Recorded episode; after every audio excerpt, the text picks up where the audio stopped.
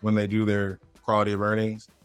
And what I mean by that is the financial part of a quality of earnings is somewhat similar deal to deal. The data inputs vary. The work you have to do to get them into a standard format varies, but the output is pretty consistent. If you look at 100 reputable firms' quality of earnings, yeah, we'll structure stuff differently, different levels of depth in the analysis, right? But they look similar. There's an entire generation of Americans who no longer care about prestige, titles, work travel, fancy offices, and lunches. Welcome to Mundane Millionaires, a podcast for this generation of small business owners who want to set their ego aside and focus on what matters: family, community, quality of life, and cash flows. In each episode, Eric Pacifici and Kevin Henderson uncover what it takes to get a little money in the bank, control your time, and invest in building great families and lives. Let's get started.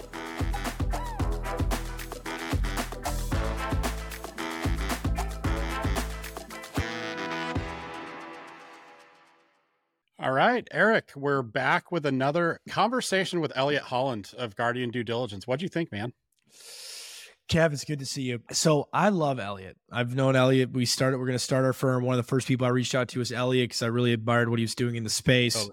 And since, you know, getting in the trenches in these deals, I admire what he does even more because, you know, having a high quality financial professional supporting your transaction is so important, particularly right now. And we lead off right off the bat with, you know, the hot topic of the hour. Are people buying businesses that they shouldn't be? Is the economy? What are you seeing? He's in the weeds, you know, and I love people who are in the weeds with financials like this, whether it's the lenders or the QE providers. They have fantastic perspectives. Anything that jumped out at you in the interview? Great anecdotes. My mind is still reeling from his comment that over the last year, up to 40+% of deals he's looked at from his perspective, just absolute blatant fraud in the financials. Fraud. And I push him on that because I'm like, do you mean fraud? You mean messy financials? Yeah. He's like, no, it's almost unbelievable. Like, no. He's like, that is a high number, Kevin. That is a high. That should give every searcher pause to say, I need to be very careful that I don't, as Elliott says, end up in the poorhouse by buying one of these fraudulent deals. And it's worth, as we're talking about this again, we mentioned a few times during the episode of this sounds like a commercial. And on the one hand, I feel bad, that the other hand, I don't, because we believe so strongly in financial diligence. But just straight disclaimer, Eric and I have no financial interest in Guardian Due Diligence and Elliott's business. We don't get kickbackouts. I mean, this isn't a commercial. It's just the product is so important for families who are leveraging literally their entire financial future on a transaction like this. It's so important to get this right. And hearing that statistic, like I said, I'm still reeling. I'll be thinking about it all weekend because that's just mind blowing. Well, I tell all my clients this as I'm making these recommendations because I want them to know that I'm not making these recommendations because there's anything in it for me. In fact, legal ethics say that we have to do what's in the best interest of our clients. And what's in the best interest of a business buyer is to go find high quality service providers. Even if you're the most sophisticated financial mind that exists, don't burden it with having to do a proof of cash when you've got a lender to worry about and your family to worry about and a job to worry about and legal to worry about and the seller to worry about. It's too much. Go find the right person. And Elliott really talked. And I think people will enjoy also, just as a starting point, like what is quality of earnings? You know, what is, we get into that and really drill down. And so I enjoyed the interview. I knew I would. Elliott's fantastic. You're okay as well, Kevin. So as usual, subpar performance from my co-host Eric, but just absolute dynamite performance from our guest Elliott. Someone's got to hold this thing together, Kev. So I appreciate it. I think you're going to love this episode. So enjoy our conversation with Elliott, and we'll talk to you next week. All right, Elliott Holland, welcome to the pod, Mundane Millionaires. Great to have you on the show, and always good to see you. What's up, fellas? What's going on? Oh, you know, living the dream, as they say, Elliott. It's going to become. I see the dream behind you, Kevin. Kevin doesn't goof around. Kevin drinks 24 hours a day, 7 days a week, and I want the ethics. This is me dog whistling to the bar. You know, it's been tough because I'm I'm doing this big trek here in a couple of weeks, so I've been trying not to drink in September. Normally, I'd be drinking on this recording, but anyway, we'll stick with water. Elliott, excited to have you on the pod. I want to get right after it with, I think, the topic of the hour, which is we got a lot of people out there right now that are saying that Main Street is on the verge of a bust, that we're looking at staring down the barrel of a recession. We're sitting on the edge of chaos, whatever. You know, I went to a business buying boot camp yesterday, and the question I asked Twitter was, what do you want to tell the buyers? And a few wise guys said, tell them to build a business, don't buy one, because we've got problems on the horizon. You're in the weeds with these deals. You look at financial statements all day long. You look at these businesses inside and out.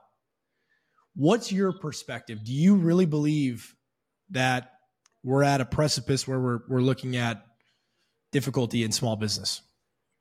So I don't think anybody should stop looking to buy a business. I still think fundamentally it's the best way to generate wealth.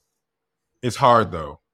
I would say that a year ago, and I got kind of beat up on Twitter, we had like 12 years of an upmarket, right? Leading into 2023.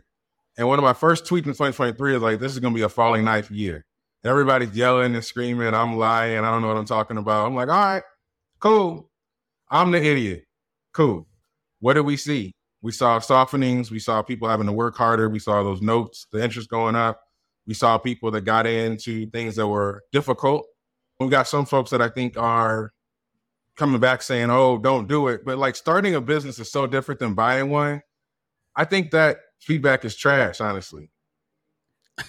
I wish listeners could have seen your face when Eric said that, because your face was broadcasting as Eric was talking what you thought of that. Why in this environment do you still think that's true? I'm curious. Why do I think it's still troubled? Yeah, like can startup be a hedge against some of these, rising? No, man. Like here's the thing, dude. So like startups. So I'm gonna start an HVAC company, right? So what I'm going to do, I'm going to go buy some trucks, start doing one house, then two houses, then four, then eight. Who am I feeding? Whose wife is saying, hey, quit that $150,000 job to go put a roof? And then when you start, you roofing, bro. You're in the truck, the white truck. That's all they drive. Like, are you really talking about that? You know what I mean? Like, okay, now a plumbing company. Like, do you know how to fix the back of a toilet? Do you fix your own toilet? So, like, I think people say the thing I'm doing is hard, go do the other thing. Nah, man, all this startups are hard. Buying a business running is hard. Now, what I think we've done in SMB and done a good job is we have numerically with a lot of evidence points said that buying is better than building, right? I don't think that changes just because the market's down 10%. What I will say is I think people are still coming in with those wild 2021, 2022 multiples and those skinny 10% seller notes. I mean, I think that crash has to go out the window. So you're still, but that's going to force buyers to be stronger negotiators. Are you talking about 5X? Like what multiple specifically are you seeing?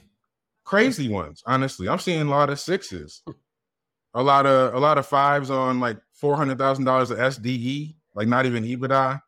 When you say seeing, you're saying that people are coming to you as a quality of earnings provider with a deal they're thinking about buying at these multiples, and you're scratching your head wondering how on earth are you making a 6X multiple work in a 2023 environment the same way it did in a 2021?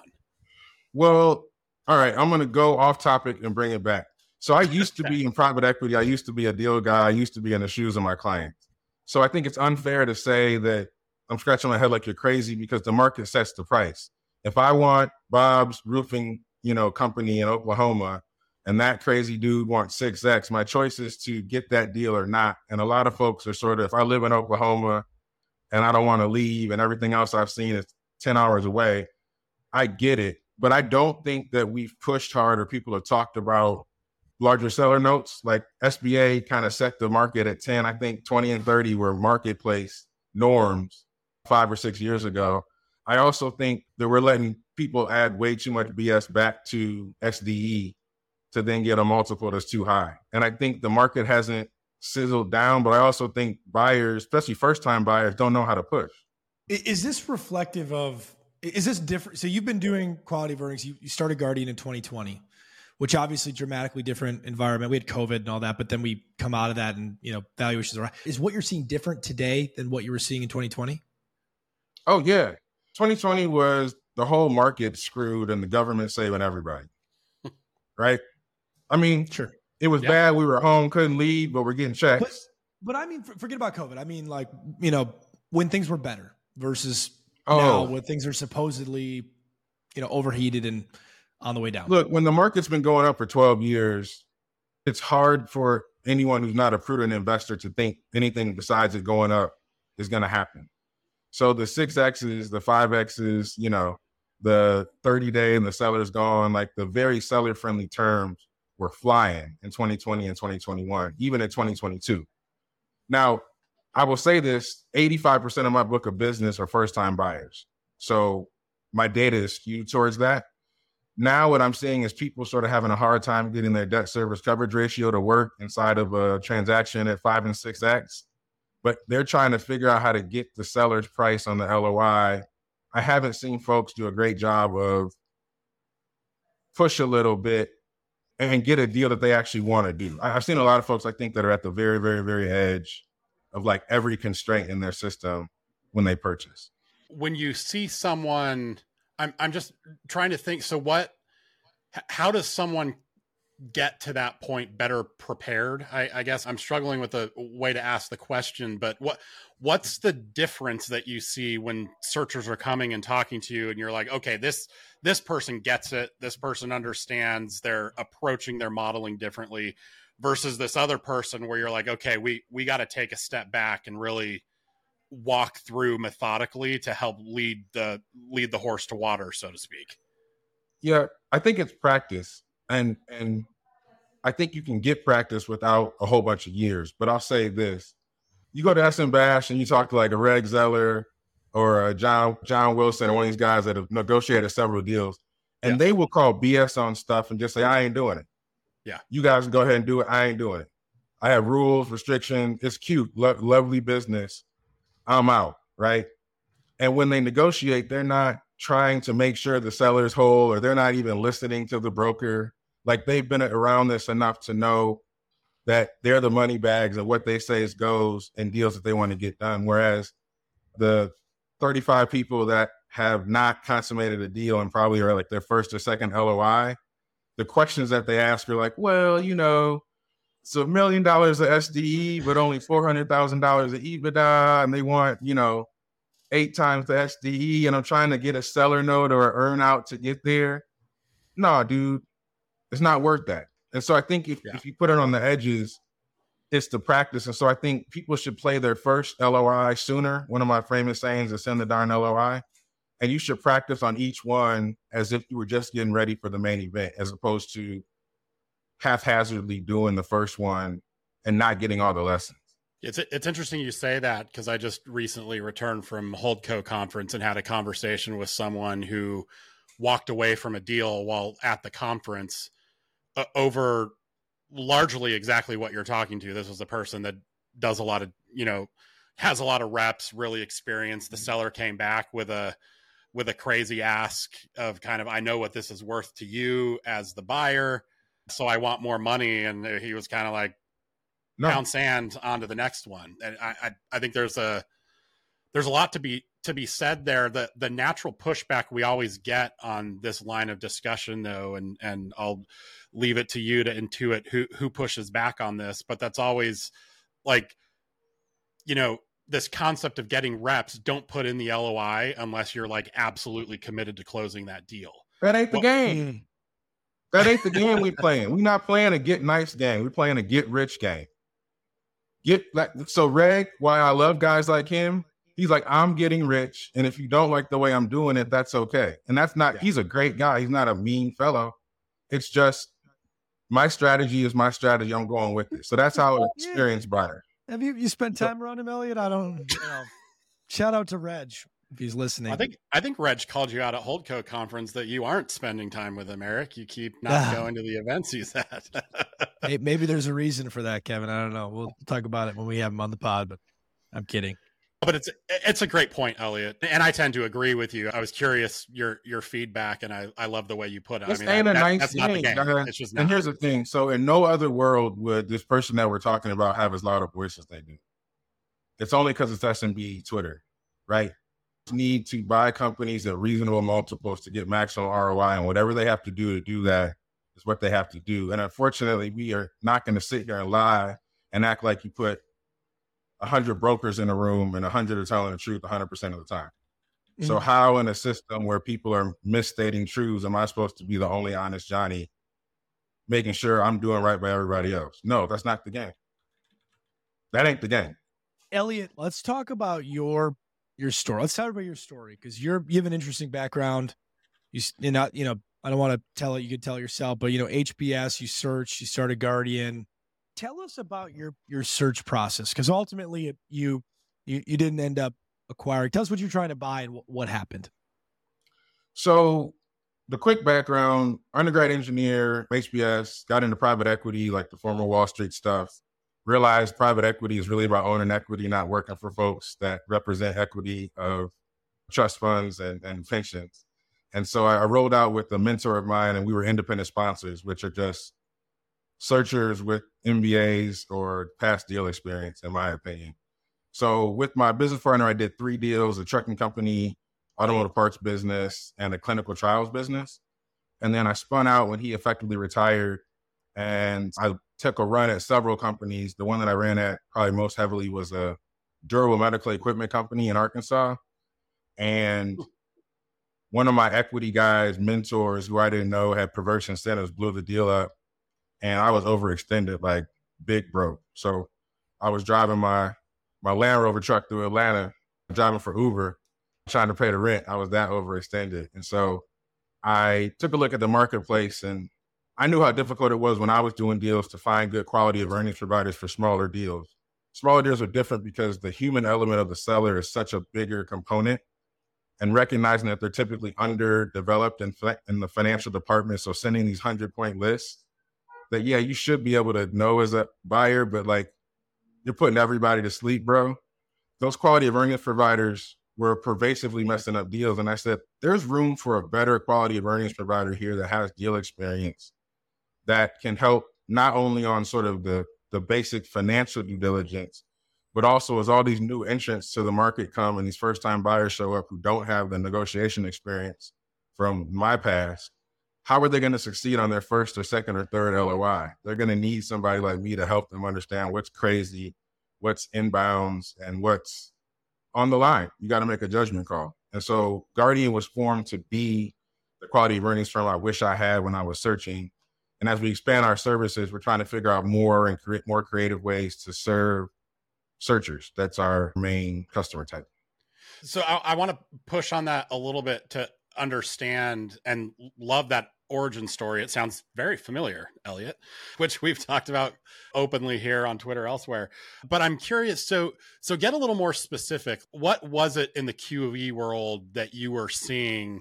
Put aside some of the simple stuff like, tone deaf 100-point, diligence checklist. And I don't want to minimize, that can really set the diligence process off on the wrong foot. But what else? What specifically were you looking at thinking, man, some of the QOE products out there, they aren't getting it, or at least aren't getting it for this category of business buyer, right? Maybe they're private equity shops, they're overthinking, they're too wonky. What specifically were you seeing and saying to yourself, man, I can do A, B, and C and provide a way better product and solution for my clients? Yeah. So there's 3 main ways that I thought QOE providers for small deals sucked. The first way was that a person will say, hey, I'm buying a deal. I want a somewhat branded QOE. So I want like a top 100 CPA firm. I want the firm that private equity guys go to. So the guy who sells you is the same guy that sold the private equity firm down the street, but you don't get the A players on your deal. You get the dudes fresh out of accounting school, right? That are making their bones on your $1 million bet, and screwing a lot of stuff up and having to correct it, and the timeline's blown. And so you get the C players at the big shops. That was one suck. The other suck was a $2 million deal is like doing a deal at the family reunion, right? No, it's real human to human. It's like, yeah. I'm buying Joe's business that he built for 20 years in his hometown. You know, he sponsors all the sports in that town. He's put kids through college. His CPA, his controller is some dude from high school that knew how to count really well and just he trusted with his money. And his lawyer is probably some hometown dude that this might be his third transaction. And so when you bring like a audit-centric QOE firm into that environment, it's like bringing Wall Street to the family reunion. It's like oil and water. And when you're trying to get a QOE done in 4 weeks or get a deal done in 90 days and your QOE firm causes tension in your deal, not you as a buyer, your QOE firm, which I've seen happen, you just paid for a problem. That's the second suck. The third suck was in small deals, you ain't going to get all electronic documents. Right. Ain't going to happen, Captain. So a lot of these firms, as soon as they get their first PDF or their first data set that's not exactly in the format that they want it to be, they effectively throw their hands up. They just ask so many questions that they can't go forward. And so now you're like 3 weeks into a 4-week QOE, 45 days into a 90-day close, and your quality of earnings firm is saying, well, the working capital is not truly on accrual basis, and the adjustments they sent aren't really accrual, and I don't know how to correct it in the quality of earnings, and I don't want to put my name on something that goes to a lender. It's not perfect. And so now their need for perfection slows your deal down and causes tension. So those are the three I thought QA providers for small deals suck. So how are you solving that though? Because, and forgive my ignorance on financial diligence, but at a certain level, there are some things like you just really can't do your job without. And I see this happen back to your point number two, where it's, you know, really friendly. The seller's never sold a business before though. You know, it's like the family reunion. And then all of a sudden they're being asked for, we want your QBO file. We want bank statements. We want tax returns back several years. And they're like, why the hell am I giving you this? Right. At the end of the day, at some point, you can't do an effective QOE if you don't have the general ledger. Thank you for the bounce pass, Kevin. Thank you for the bounce pass, brother. That's what I'm here for. Layups, buddy. Hey, man. CP3. I love it. So I use the example all the time of a fixed asset list, right? So 10 trucks hauling up the East Coast, and you got your QOE list, right? And they're like, fixed asset list. I don't have a fixed asset list. Yeah. Well, wasn't it in your taxes? Yeah, but that's for depreciation purposes. It's not really true. There's no market values on it. Don't you guys have an asset list that you keep? No, we don't have it. So that's something that you couldn't close the deal without. But come on, guys. This ain't hard. Somebody knows if one of those 10 trucks walks off their yard that somebody stole it. And I asked that question on calls. I'm like, so if I walked on your yard and stole one of your trucks, nobody would know. Oh, no, man. Somebody would know. Johnny, he's out there in the lot all the time. No way it would happen to Johnny. Johnny got the list. Perfect. Get me Johnny. Yeah. Okay. All these things that we love in a perfect area and perfect data sets are available in some abstract form. If you just think mentally about what it is, I think the separation of like the business versus the numbers gets us in trouble. I mean, I've done deals on companies that didn't have financial systems, guys. Like there's a way to get the data into the best form so somebody can make a decision. And you know, we can't do everything, right? But I've sat next to people. I've been called where an ABC firm won't make an assumption or do the work to go get a data piece. And now to close the deal, buyer X has got to come to have me finish their QOE. And it's like, really? Like all that complexity for a piece of data? And then for small businesses like mine, we don't have C players. I can't sell QOEs to these very specific spending their own money folks with C players. Like you got to bring A game every single day. And then the thing about handling people in the right way is if you come off as an auditor, you're going to get the treatment the auditors get when people are sending data versus if you're like, hey, I got this thing I got to do before you get your $7 million check. I'll be as nice as I can. The quicker we can do it, the better. It just lays a foundation for ease that I think I've seen people's shoulders drop on like video calls and I'm like, hey, I got this thing I do all the time. I got to do it here. I'm not here to blow up deals. Nobody would hire me if that was what I did. If you just give me the data and make it efficient, I'll stay out of your way and I'll be done in 4 to 6 weeks. Shoulders just dropped. My doctor said just basically the same thing right before I got my last colonoscopy. So that sounds very familiar to me, but that's right. A joke. Eric, I need to remind you again, this is a family show. Family show. Gosh, I do that every time. But Ellie, let's pause for a second and tell us what is quality of earnings? Why I'm buying a business, like, why don't I just look at the books myself? What do you do? Sure. If you speak accounting as good as a CPA, you should look at them yourself. So I tell people that too. I think people say, look at it themselves. It's like looking at something in Japanese. You can look at it. What are you going to figure out about it? You know, on your biggest bet of your life, probably by 10X, right? $1 million personal guarantee. And you're going to look at it in a language you don't speak. So what is the quality of earnings? Small businesses have unaudited financials with huge volatilities.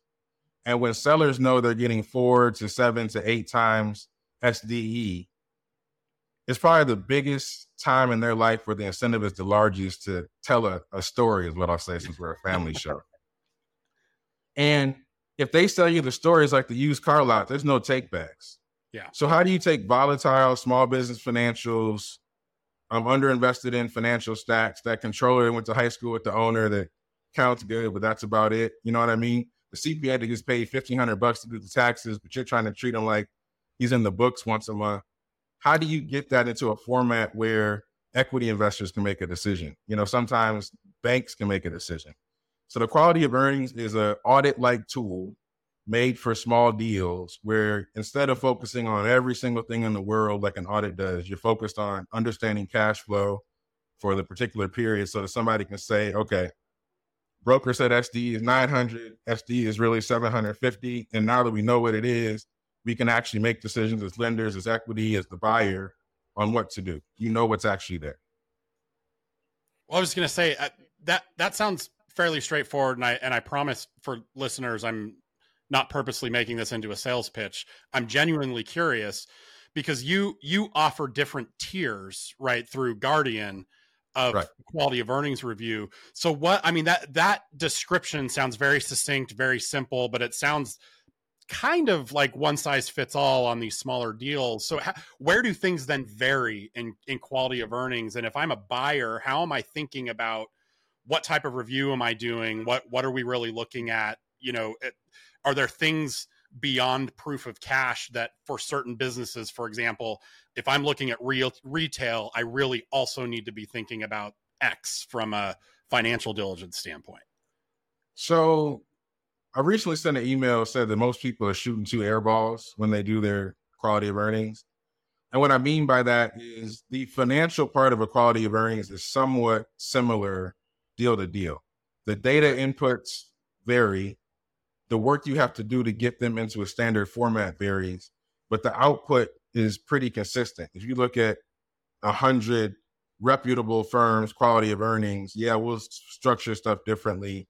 Different levels of depth in the analysis, right? But they look similar. Here's the difference. In small businesses, $2 million, $5 million, $10 million, retail, you got to look at leases for the rent. Is the main tenant leaving, gonna, you know, leave the whole thing hanging? What's their point of sale system? So these are outside of the realm of a normal QOE, but is that included or not? You know, in a company that takes deposits, right? So I was working on a company where every quarter, they take deposits for the rest of the quarter to do work. So that creates complexity in balance sheet accounts that you actually really need to reconcile, not just at the end of the quality of earnings period, but at the end of close so that you don't get a business where all the cash was sucked out of it and you don't have any deposits coming and your working capital is crazy. And because you haven't been sitting in the business, you probably don't speak working capital. You wouldn't know what to do. Or like a lot of online businesses, you need to do the proof of cash and the financial analysis, but if you're not looking at the Amazon stuff, if you're not looking at their point of sale, if you're not looking at Stripe, if you're not looking at the digital marketing analytics, you actually missed the boat. And so part of the provider that you choose is, do they actually know what you need to look at to get comfortable? Otherwise, most people are going to minimize the amount of work that they're going to do for what you pay them. Right. That's actually, it's a great point. And I love the way you said that, because I feel like a lot of people view the QOE product and process as really a retrospective, just kind of historical audit, for lack of a better word. And, you know, without fully appreciating how important it is prospectively as well, because it, like you said, I mean, you can buy a business without having gone through a robust quality of earnings review and really understanding what's truly happening in the business versus what's being told to you in the sim, in order to start on that right foot. Because the worst possible case you can end up with, absent fraud, is to close a business and 3 weeks later realize, oh shit, I don't have enough cash to make payroll, right? And, I feel like that's an underappreciated aspect, is sort of how QOE helps business owners on day one through day 60 really kind of level set and be set up for success going forward. There was a recent podcast that we talked about a deal that we now know has the people had to shut, the person had to shut it down. And it was so bad that they left the person anonymous, right? That person decided to look at the numbers themselves, right? And they worked at a job where they had some financial capacity. And if you listen to it as a diligence provider, you'll hear about 17 or 18 misses that she shared. Well, we saw it as a legal provider, and we were seeing the same. I mean, from consulting services to, you know, giving away the retention bonuses. And it's easy to pick on that person, I got in hindsight. And, you know, obviously we got a canned version of it. Seeing the day-to-day is a little bit, but I don't want to pick. I actually think that was the bravest thing anybody's done this year. Totally. But I think we'd be fools not to learn. I would high five that person if I saw them, because they said, hey, look, this is how you can get screwed. And I'm uncomfortably willing to put myself out there. And some people have gone at her.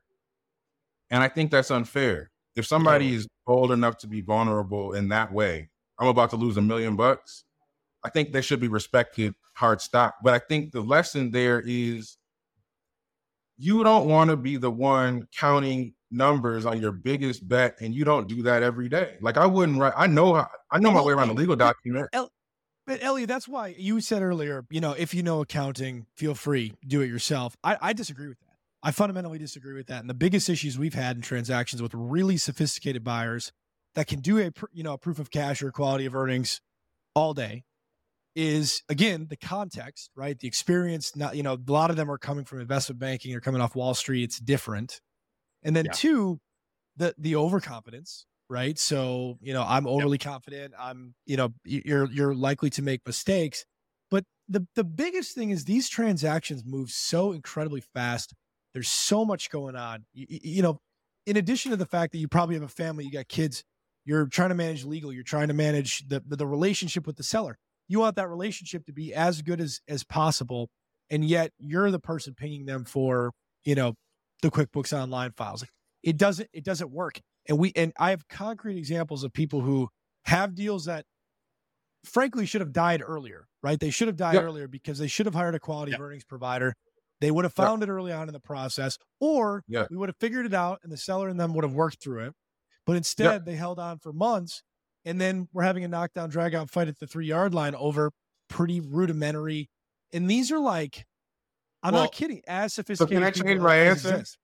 And on top of that, go ahead, Kevin.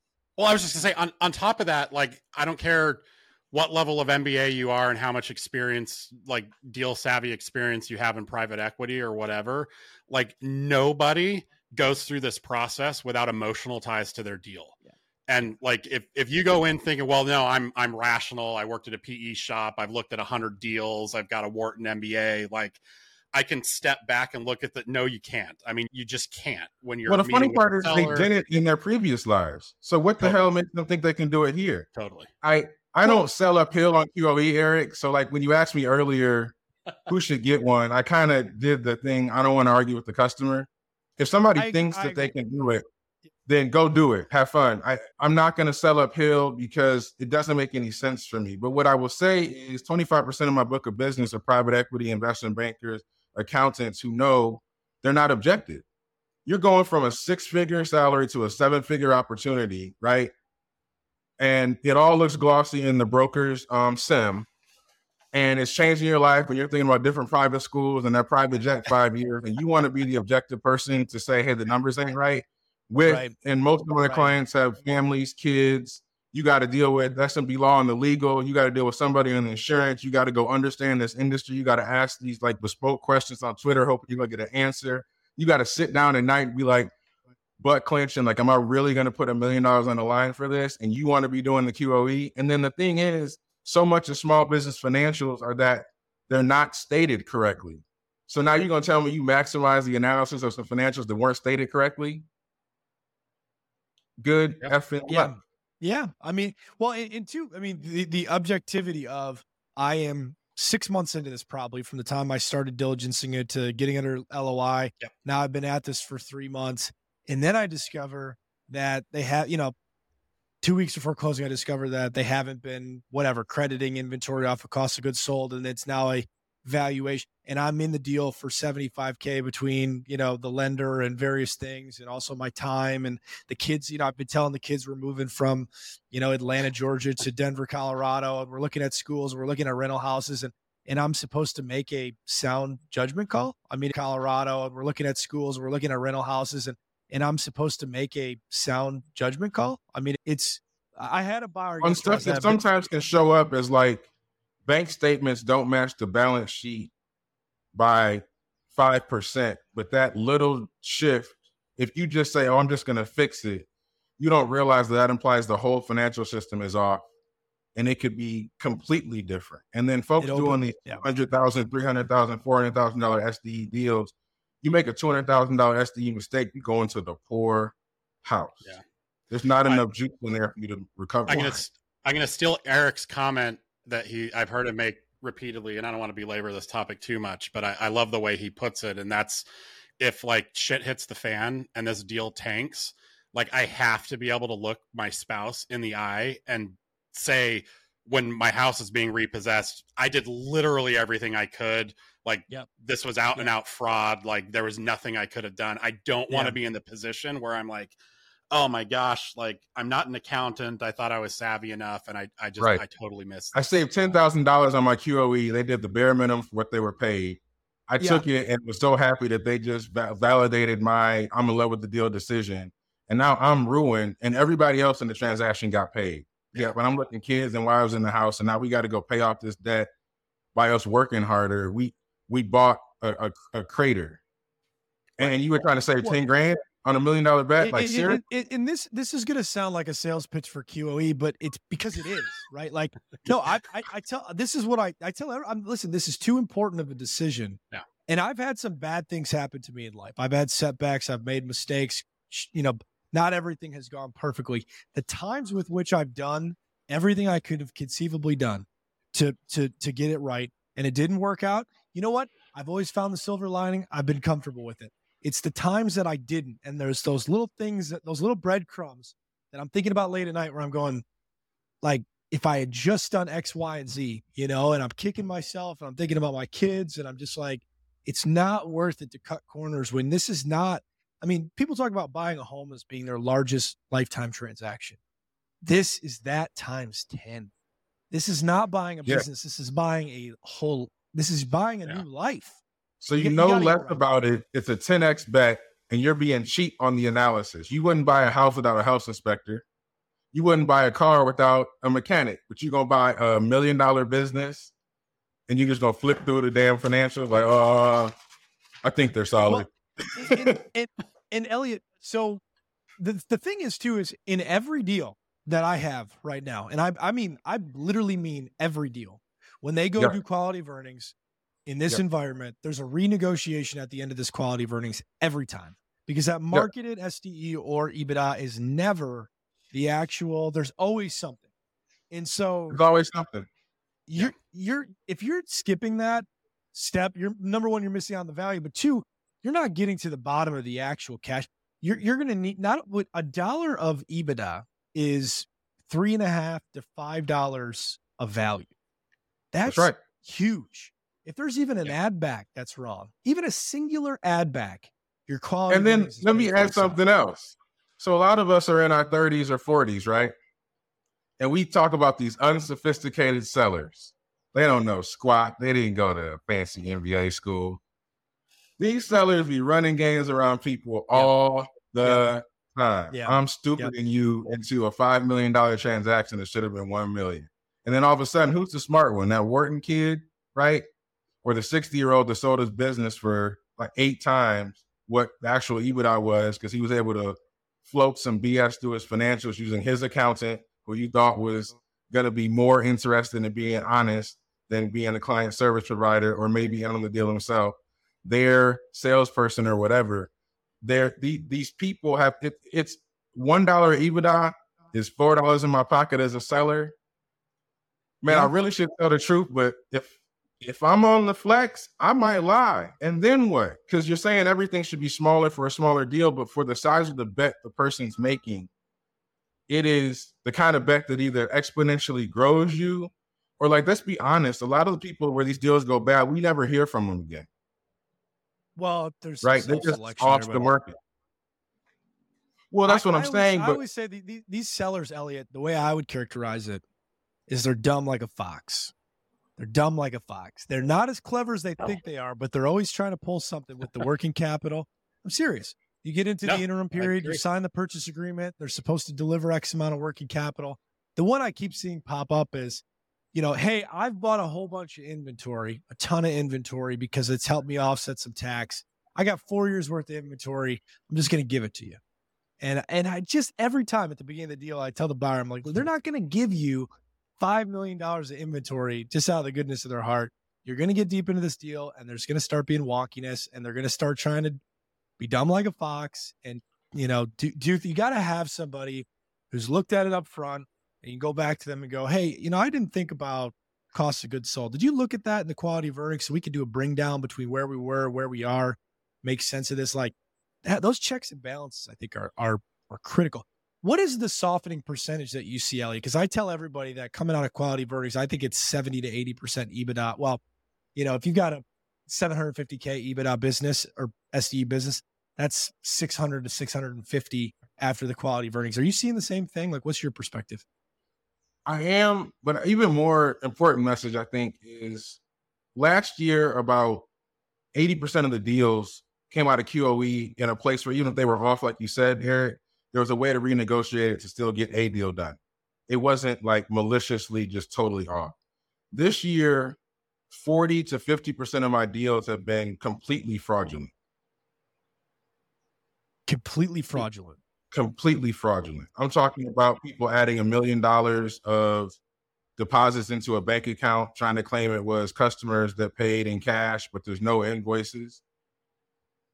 Say that again for a fact. How many? $1 million worth of cash was deposited into a bank and credited as revenue.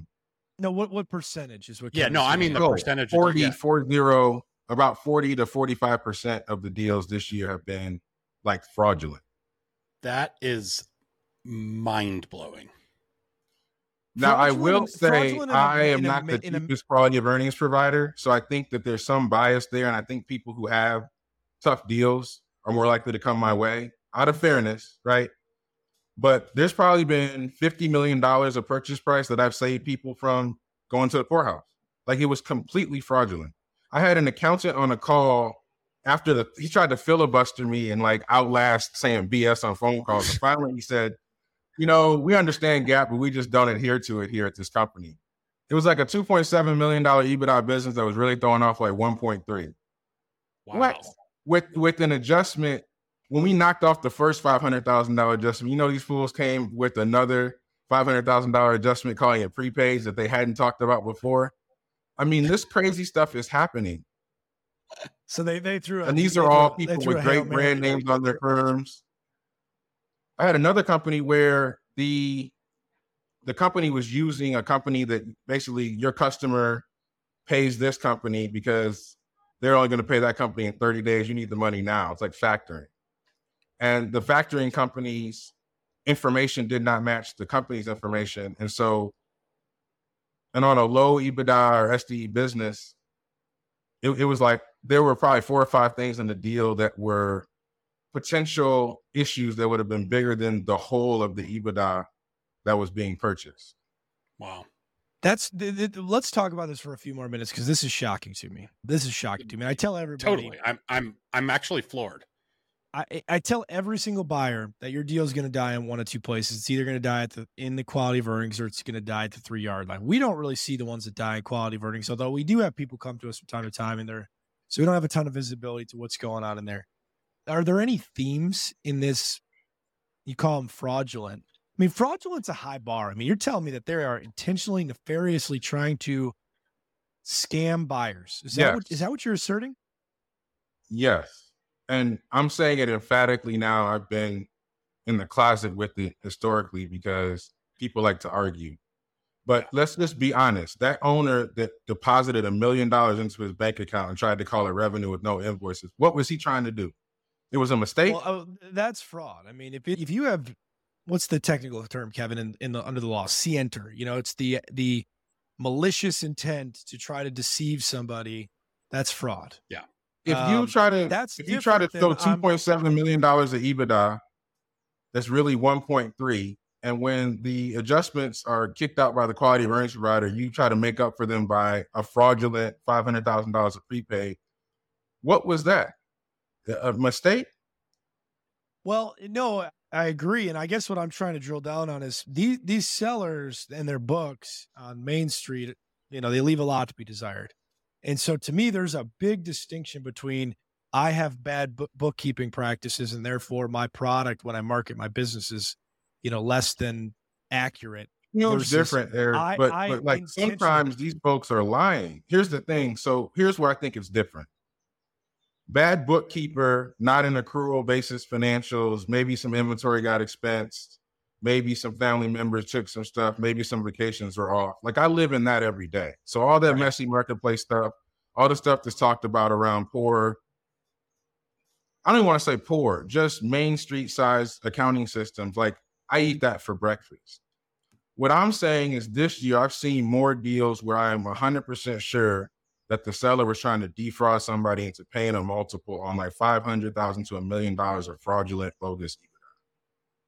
And they got all the stories, and they got all the, well, this is what happened. And they got all the accountants who have CPA on them, but they can talk about a situation for hours and never say that this is fake. And if you're not persistent enough, or you're not pushing hard enough, which I've seen a lot of people not do, you believe the story and keep going. And then people say, oh, well, the SBA is they're only going to do it if it's a good deal. How are all these people talking about they lost all this money if the SBA catches these things? And so I think we have to be honest about there's messy books, and then there's fraudulent activity attempting to put people in the poorhouse. And when markets get bad, what do you think happens? The honorable people even start telling stories, right? Because they had their retirement set on selling a business at a certain price. They can't do it no more. So what are they doing? I'm not trying to be a Debbie Downer, because I still think buying companies is the right thing. I'm just saying, watch your behind. This isn't the time to be skinny on your diligence. So aside from the obvious of, you know, go hire a quality of earnings provider and a lawyer, like how, I'm a first-time buyer. How do I make sure that I don't buy one of these businesses? I wanted to ask this exact question. I think you have to have some concept that you are no longer objective after that seller signs your LOI. I think is step one. You need to realize that you are more incented to go from typically 6-figure earnings to 7-figure ownership. And that's going to taint your lens. I think you also have to admit, where are you like top 10%? Like, are you a top 10% lawyer, a top 10% accountant, or a top 10% operations analyzer? If you're not kind of top 10% or top 25%, you probably want to get some help in the mission critical things for the business. Now, I'm not saying spend frivolously on everything. Maybe it's your cousin, right? Maybe it's somebody that you barter with on SMB Twitter. Maybe it's somebody you pay $10,000 for a trip to Vegas to check out that HVAC business down the street. I'm just saying, get some help. And then I also think you got to stop believing brokers and sellers just because they're old and they have brand names. You got to realize these jokers are, if they tell a story, you're going to pay 4 to 6 times that story. And you'll be talking to Lisa Forrest or Bruce Marks about what had happened was, and they're going to be like, yeah, and what's going to happen is terrible, right? There's no take back here. And so I think we listen to these folks. And here's the thing that's funny to me. So as a broker, I had this conversation a couple of days ago, and a broker is typically not a CPA, and they're definitely not a diligence provider, and their level of analysis is not that of QOE. So they'll be financial people, and you'll want to listen to them. But at the end of the day, they're taking the stuff that the seller did. They're knowing that higher EBITDA businesses are going to sell quicker at higher multiples. They get 10%. And they're pushing it out, looking real glossy, and we're believing some of this stuff. I think you got to be willing to spend the extra week kicking the tires, even if you have to miss a deadline with the seller. So, Eric, I think one of the things that where the rubber really hits the road is you told the seller you're going to close in 90 days and 75 days into your 90, so 15 days before close, you find something that could be fraudulent or off to the level of 50% of the deal. But to investigate it, you got to push the closing date, and you got to risk losing the deal exclusivity. And that's the time when men are made and women are made. Yeah. Do you have the stones to realize you can't bet $1 million just because you told somebody a deadline? Then now you have 50% of this value that you're supposed to be buying that's at risk. You need to go take the time to go check it out. And if you need to get some help, go get the help. So I'm just thinking about the numbers, Elliott, and maybe you, like us, don't have a lot of visibility kind of post-closing and ongoing operations, but I'd be curious your thoughts if you do have any data or anecdotes here, just by sheer numbers, if like what you're seeing in terms of like whether it's playing fast and loose, out and out fraud, whatever, versus like your default rates in SBA loans and these businesses like actually failing. There's a wide gap there, which would lead me to believe that there's probably a lot of deals where this is happening. It's not being uncovered until post-closing, but due to the grit and determination and business savvy of the buyer, they get through. So it's not like they aren't harmed. They just haven't actually failed. Is that kind of... I think the recourse of the SBA 7A loan is so great that's why the default rates are so low, because people have no choice but to fight through it. Even that person that closes the business and goes and gets a job at Google and pays that note because they don't want to go into bankruptcy, right? That shows up as a non-defaulted loan. And I know people are doing that. However, there's also, because people are going to tell me that I was like Debbie the Downer, there's also times when like 15% of that EBITDA, you should just know that there's going to be something funky nobody's going to catch, right? Yeah. And that's just the game that we play. I think where you have to be careful is like, if you miss a 40% thing, you could be fighting for your life 6 weeks in. Like a 15% thing, no big deal. But here's what I would say. If you don't talk accounting, if you don't speak that language, I would argue you don't know a 15% thing from a 40% thing. For instance, on that podcast that they talked about the deal falling apart, they mentioned a working capital thing was off. What they didn't mention is that working capital thing actually affected EBITDA dollar for dollar, so they overpaid at a 4X multiple on that working capital shift.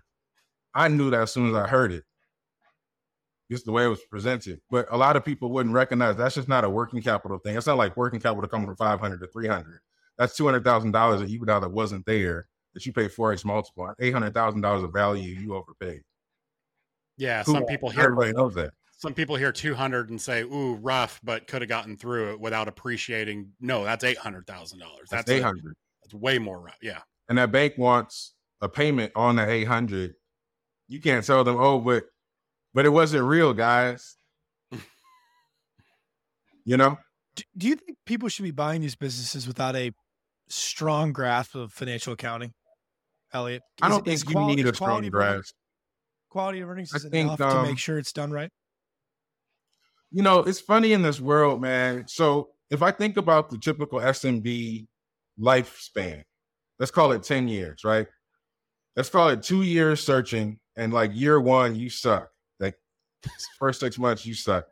You go take somebody's class, you get a little better, you get some reps, you get a little better. And sometimes between like 9 months and 18, you close on a deal.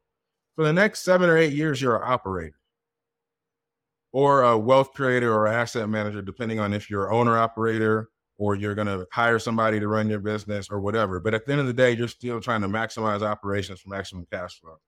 And then for like a year or two, you're trying to turn into a seller. So I don't think it's necessary for a person to be a perfect accountant or even a perfect lawyer for those 2 years that's something that they're going to need. I think you hire out for that, but you hire out in a place that you trust because the stakes are too high. You can't, well, it's very hard to operate yourself out of a 40% miss on diligence. So I would say the main skill that a searcher has to have is a growth mindset and willingness to hop in there, roll their sleeves up and get to work. So I think they should hire out for things like accounting and legal. Because you can't get, all of us have been doing this for 10, 15 years plus at the highest level. You're not getting this knowledge reading some books and some tweets in 6 months. Like the game that we have in our heads and the muscle memory. Yeah, I bet you guys can look through legal documents and say, hey, they're setting us up to do X. So we can't do Y today because it's going to set us up for X. You haven't heard them say it, but I promise you it's coming. Those kind of things, you hire the help. There's reputable companies out here with like stellar reputations. I mean, I'm talking to you guys and you're saying, hey, you're stopping some work to do the podcast. You got more work to do after this. Like hire someone who you trust. Yeah, I do. Eric just has pizza to eat after this. That's it, man. It's Friday, baby. Pizza. I'm doing some balloon animals at a local kids event, so I gotta get going here in a minute. But no, I was just gonna say. So you're right. So many listeners are gonna be like, my word, these guys like the sky is falling. No, but let me jump in, Kevin, because the upshot here, and this is the issue that I had. I go to this boot camp yesterday, and it's like, teach me about legal M&A. You had 45 minutes to go. And what do I, in those 45 minutes, do I go into the weeds? Do I get into substance? Do I talk about how indemnity works? Do I talk about caps, baskets, deductibles? Do I try to teach you how to negotiate a rep? Or do I say, here is what the process is going to look like for hiring a lawyer. Here's when to bring us in. Here's how to find a good lawyer. Here's how your lawyer as a service provider should think about process. Here's how your lawyer, the type of substance your lawyer should drive. Here's how much you should think about spending. And, I'm not going to teach you to be a lawyer in 45 minutes. And so I'm going to take a shot at that, Eric, because I deal with this all the time. So I morphed over the years. I didn't get to this place right away. But like when somebody calls me, and you can schedule calls with me on my website. And like, hey, man, like I'm pretty accounting savvy. I don't really know if I need a QOE. Like, can you kind of explain to me what it is and why I should pay for it? I say, hey, man, if you're not sure you want a QOE, I think you should probably not do one because it's so obvious to my target customer that it doesn't make sense for me to try to explain something to you that's like kind of obvious. I have a lot of content on it, a lot of content on it. If you want to get it done, that's talk at that point. But it's like, I shouldn't have to sell you into like getting a home inspector or getting a used car checked out. Now, I also go into rooms sometimes and it's like, okay, like SMBash, there's people who haven't closed, people who have, people who closed many times, people who are checking it out or about to go home. I'm very thoughtful about who am I speaking to your point, Eric. To me, I'm speaking to the wise person that's on the fence about hiring a lawyer. Because some people are, we're going to hire you no matter what. And some people think they can do it themselves or their uncle's going to do it. I think when I speak, it's like, hey, here's the ways you can get in trouble. Here's a solution around finding people to help. Here's like the implications of being wrong. And I think you guys need to make smart decisions. I try my best not to ever try to sell uphill is what I call it. Like I try to affect the people who are listening because I've gotten into situations where I'm discussing something with a person who chose a year ago not to get a QOE. It's like, we're wasting both of our time. Like my value is talking to somebody who's on the fence. No, well, it's on the fence, yes. So for me, I spend a lot of time trying to illustrate the value, right? Because all they think about is the price and they go, I just need you to do a form. I need this real quick form. And you're talking about, there are levers that can be built into the legal documents that are multi-million-dollar levers. And if you got to pull one of those at some point in the future, all of a sudden the value that we provided significantly outweighed the price. And also, even if you don't have to pull the lever, knowing it's there will help you sleep at night. I would imagine it's probably similar for you. It's insurance. Yeah. And you have always said, Elliott, one of my favorite lines, which is, I don't know anybody who has $1 million to lose. I don't know anybody who has $1 million to lose, whether you have 50 million or you got nothing. Nobody has $1 million to lose. You just got to do the right things, check. And this is going to sound very salesy, but, and we may be biased. People are going to listen to this and go, you guys are biased. We are, but we've seen the inner workings of these deals over and over and over again. We've lived it out. We've watched good outcomes, bad outcomes. And it's just. No, I think you're right. But like biased ain't lying. Yeah. Yeah. We sell services. We've seen it nasty in small business and big business. We've seen people go to the poorhouse. We've seen documents where we wouldn't have caught that thing. That person would have been screwed. I've seen QOEs where if I didn't catch that thing, that person would have been screwed. That their $10,000, $25,000 saved them about $5 million of a bad deal, right? So I'm not lying, even though I'm biased, right? And I think the thing about return on investment in this capacity is I think some people have come from the school of like, I want to do this cheap, or their capital capacity is low. And, you know, I got to the point too, where like there are lower cost providers out there. And when people call me like, why is your price where it is? And I'm like, hey, I'm actually glad there's providers out there that charge less, that fit your budget. I am an advocate for everybody to succeed. If you get stuck over there, come back here. I always want you to be able to come back. I don't want to create any tension, and selling to me creates tension. And I just hope that everybody makes the right decision. I think even my coming on here and talking about this is just saying, hey, look, understand the stakes, make a good decision.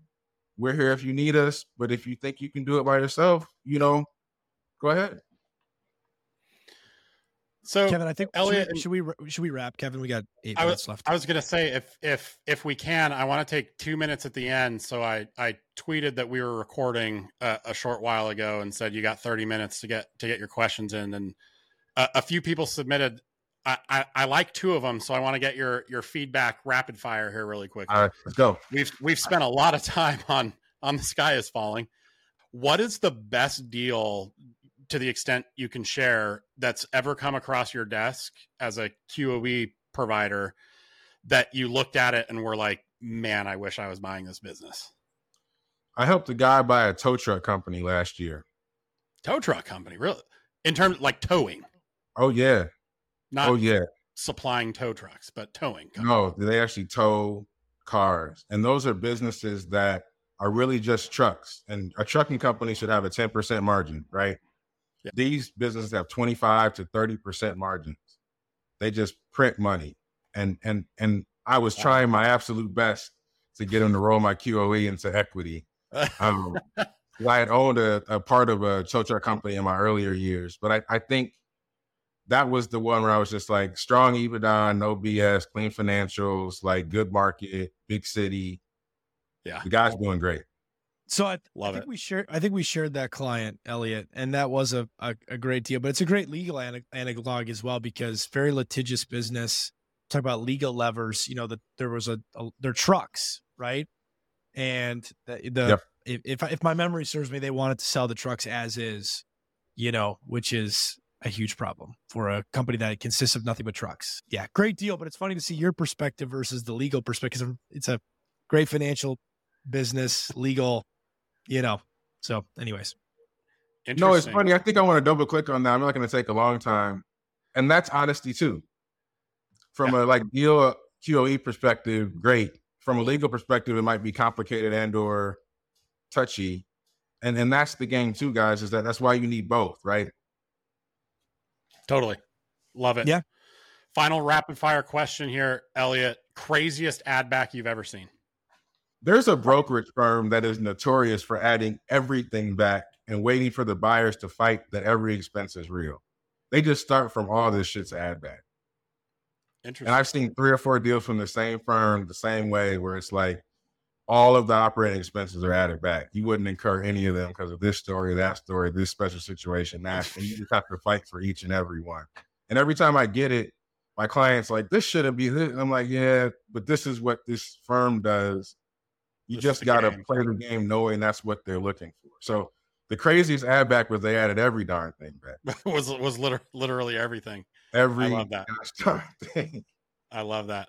Elliott, we always like to wrap up with our guests plugging what they're working on. Anything you want to shout out, newsletter, your business, where people can find you on social. Feel free to plug away. Yep. So King of QOE on Twitter. That's my most active social. My website, Guardian Due Diligence, if you type that in, and even if you misspell it, I think my SEO is to the point where you'll probably find me there. I'm in the process of building out some services that'll be adjacent to the QOE to kind of help people close deals. And there'll be a class coming soon. So stay tuned for that. And if you're on my channels, on my newsletter, you'll hear all about it. Love it. Definitely subscribe to Elliott's newsletter at Guardian Due Diligence. He puts out super valuable content, war stories. It's a great newsletter. I look forward to getting it every time it drops in my inbox. Elliott, thanks a lot for joining us, man. Really great to talk to you. You're a great friend, great champion of what we're doing. Likewise, we love what you're doing at Guardian and what you're doing to help this community. I'm so glad you guys had me. I had a good time, and it's fun working in this community with you guys. I really enjoyed it. Thanks, Elliott. Good to see you.